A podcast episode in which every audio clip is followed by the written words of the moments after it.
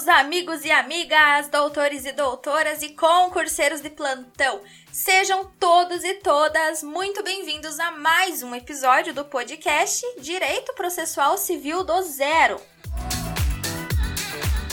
E é uma alegria estar novamente aqui com vocês, compartilhando conhecimento dessa matéria que é maravilhosa, né, pessoal? Afinal, como eu venho dizendo, não tem como aplicarmos o direito material se não conhecermos do direito processual. Mas antes de irmos ao tema de hoje, não se esqueça de curtir, compartilhar, de nos avaliar aqui no podcast, além de nos acompanhar também pelo Instagram em arroba e arroba Larissa Maltaca. E o tema do episódio de hoje é. Justiça gratuita, que está do artigo 98 ao artigo 102 do CPC. Então, pega o seu vadimeco e vamos lá. Então, meus caros, antes de entrarmos na justiça gratuita, é indispensável que eu traga aqui para vocês a figura do acesso à justiça. Então, os autores Mauro Capelletti e Brian Gart nos trazem no livro Acesso à Justiça o estudo do direito comparado sobre como alguns países tratam o acesso ao poder judiciário. E nesse estudo, os autores identificaram as chamadas três ondas renovatórias de acesso à justiça. Ou seja, nesse livro, os autores propuseram soluções para amenizar esses empecilhos do acesso à justiça. Então, a primeira onda é a chamada tutela dos necessitados.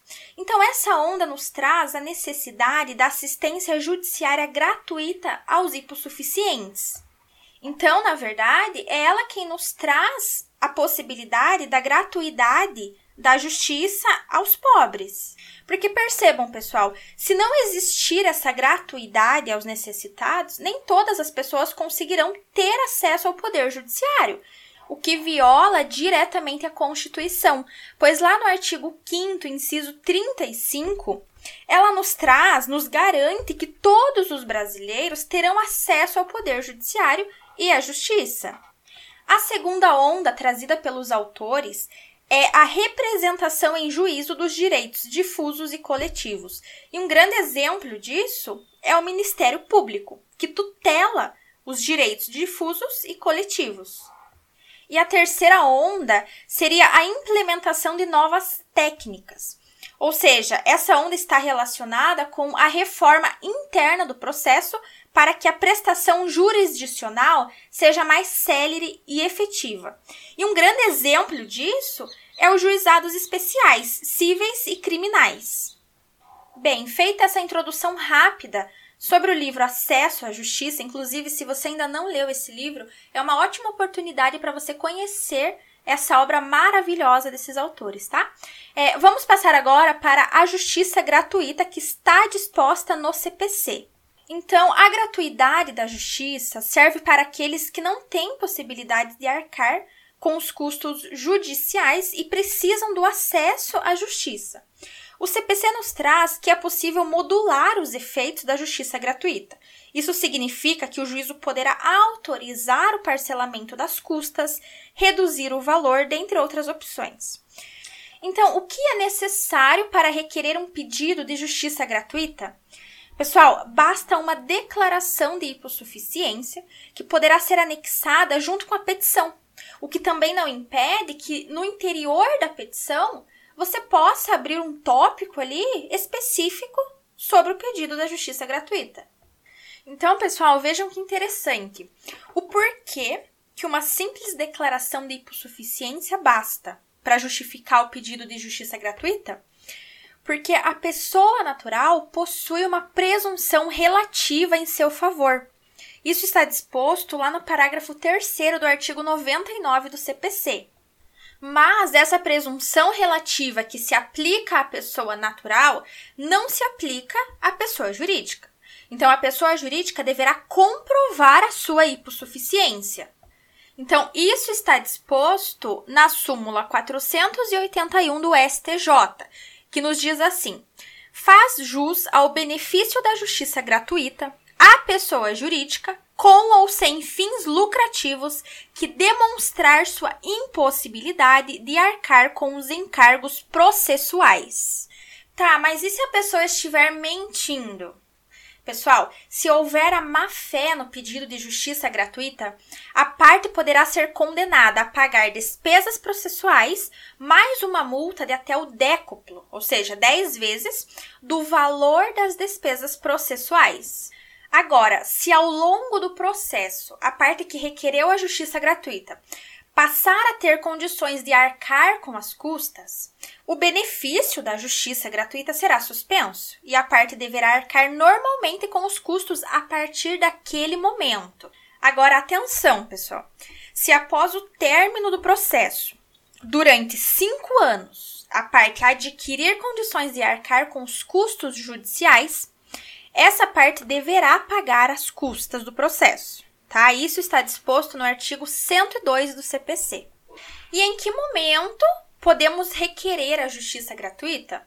Pessoal, o pedido de justiça gratuita poderá ser requerido a qualquer momento. E isso quem nos traz é o artigo 99, juntamente ali com seus parágrafos. Agora vamos supor que o juiz deferiu o pedido da justiça gratuita a uma das partes e a outra parte não concordou. O que essa parte pode fazer? De acordo com o artigo 100, a parte que não concordar com o deferimento da justiça gratuita poderá oferecer impugnação na contestação, na réplica, nas contrarrazões de recurso ou nos casos de pedido superveniente ou formulado por terceiro por meio de petição simples, que deverá ser apresentada no prazo de 15 dias.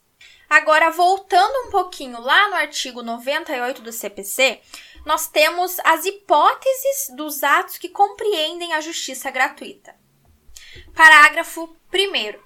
A gratuidade da justiça compreende as taxas e as custas judiciais, os selos postais, as despesas com a publicação na imprensa oficial, dispensando-se a publicação em outros meios, a indenização devida à testemunha, que, quando empregada, receberá do empregador salário integral, como se em serviço estivesse, as despesas com a realização de exame código genético, no caso DNA, e de outros exames considerados essenciais, os honorários do advogado e do perito e a remuneração do intérprete ou do tradutor nomeado para apresentação de versão em português de documento redigido em língua estrangeira, o custo com a elaboração de memória de cálculo quando exigida para a instauração da execução, os depósitos previstos em lei para interposição de recurso, para a propositura de ação e para a prática de outros atos processuais inerentes ao exercício da ampla defesa e do contraditório,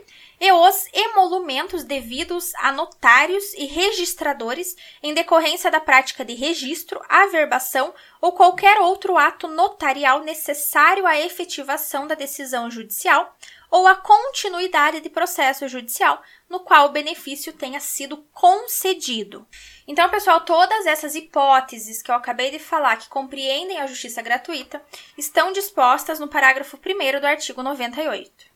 Agora vamos falar do recurso do pedido da justiça gratuita. Então, da decisão interlocutória que rejeitar o pedido da justiça gratuita ou acolher o pedido de revogação da justiça gratuita, caberá agravo de instrumento.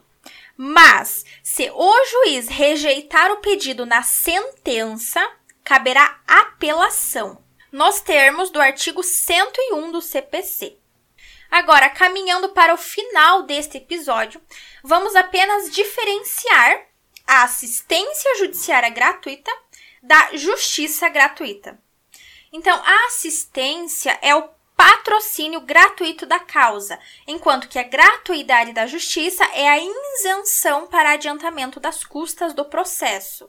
Então, a assistência é realizada pela Defensoria Pública do Estado, pela Defensoria Pública da União e entidades conveniadas.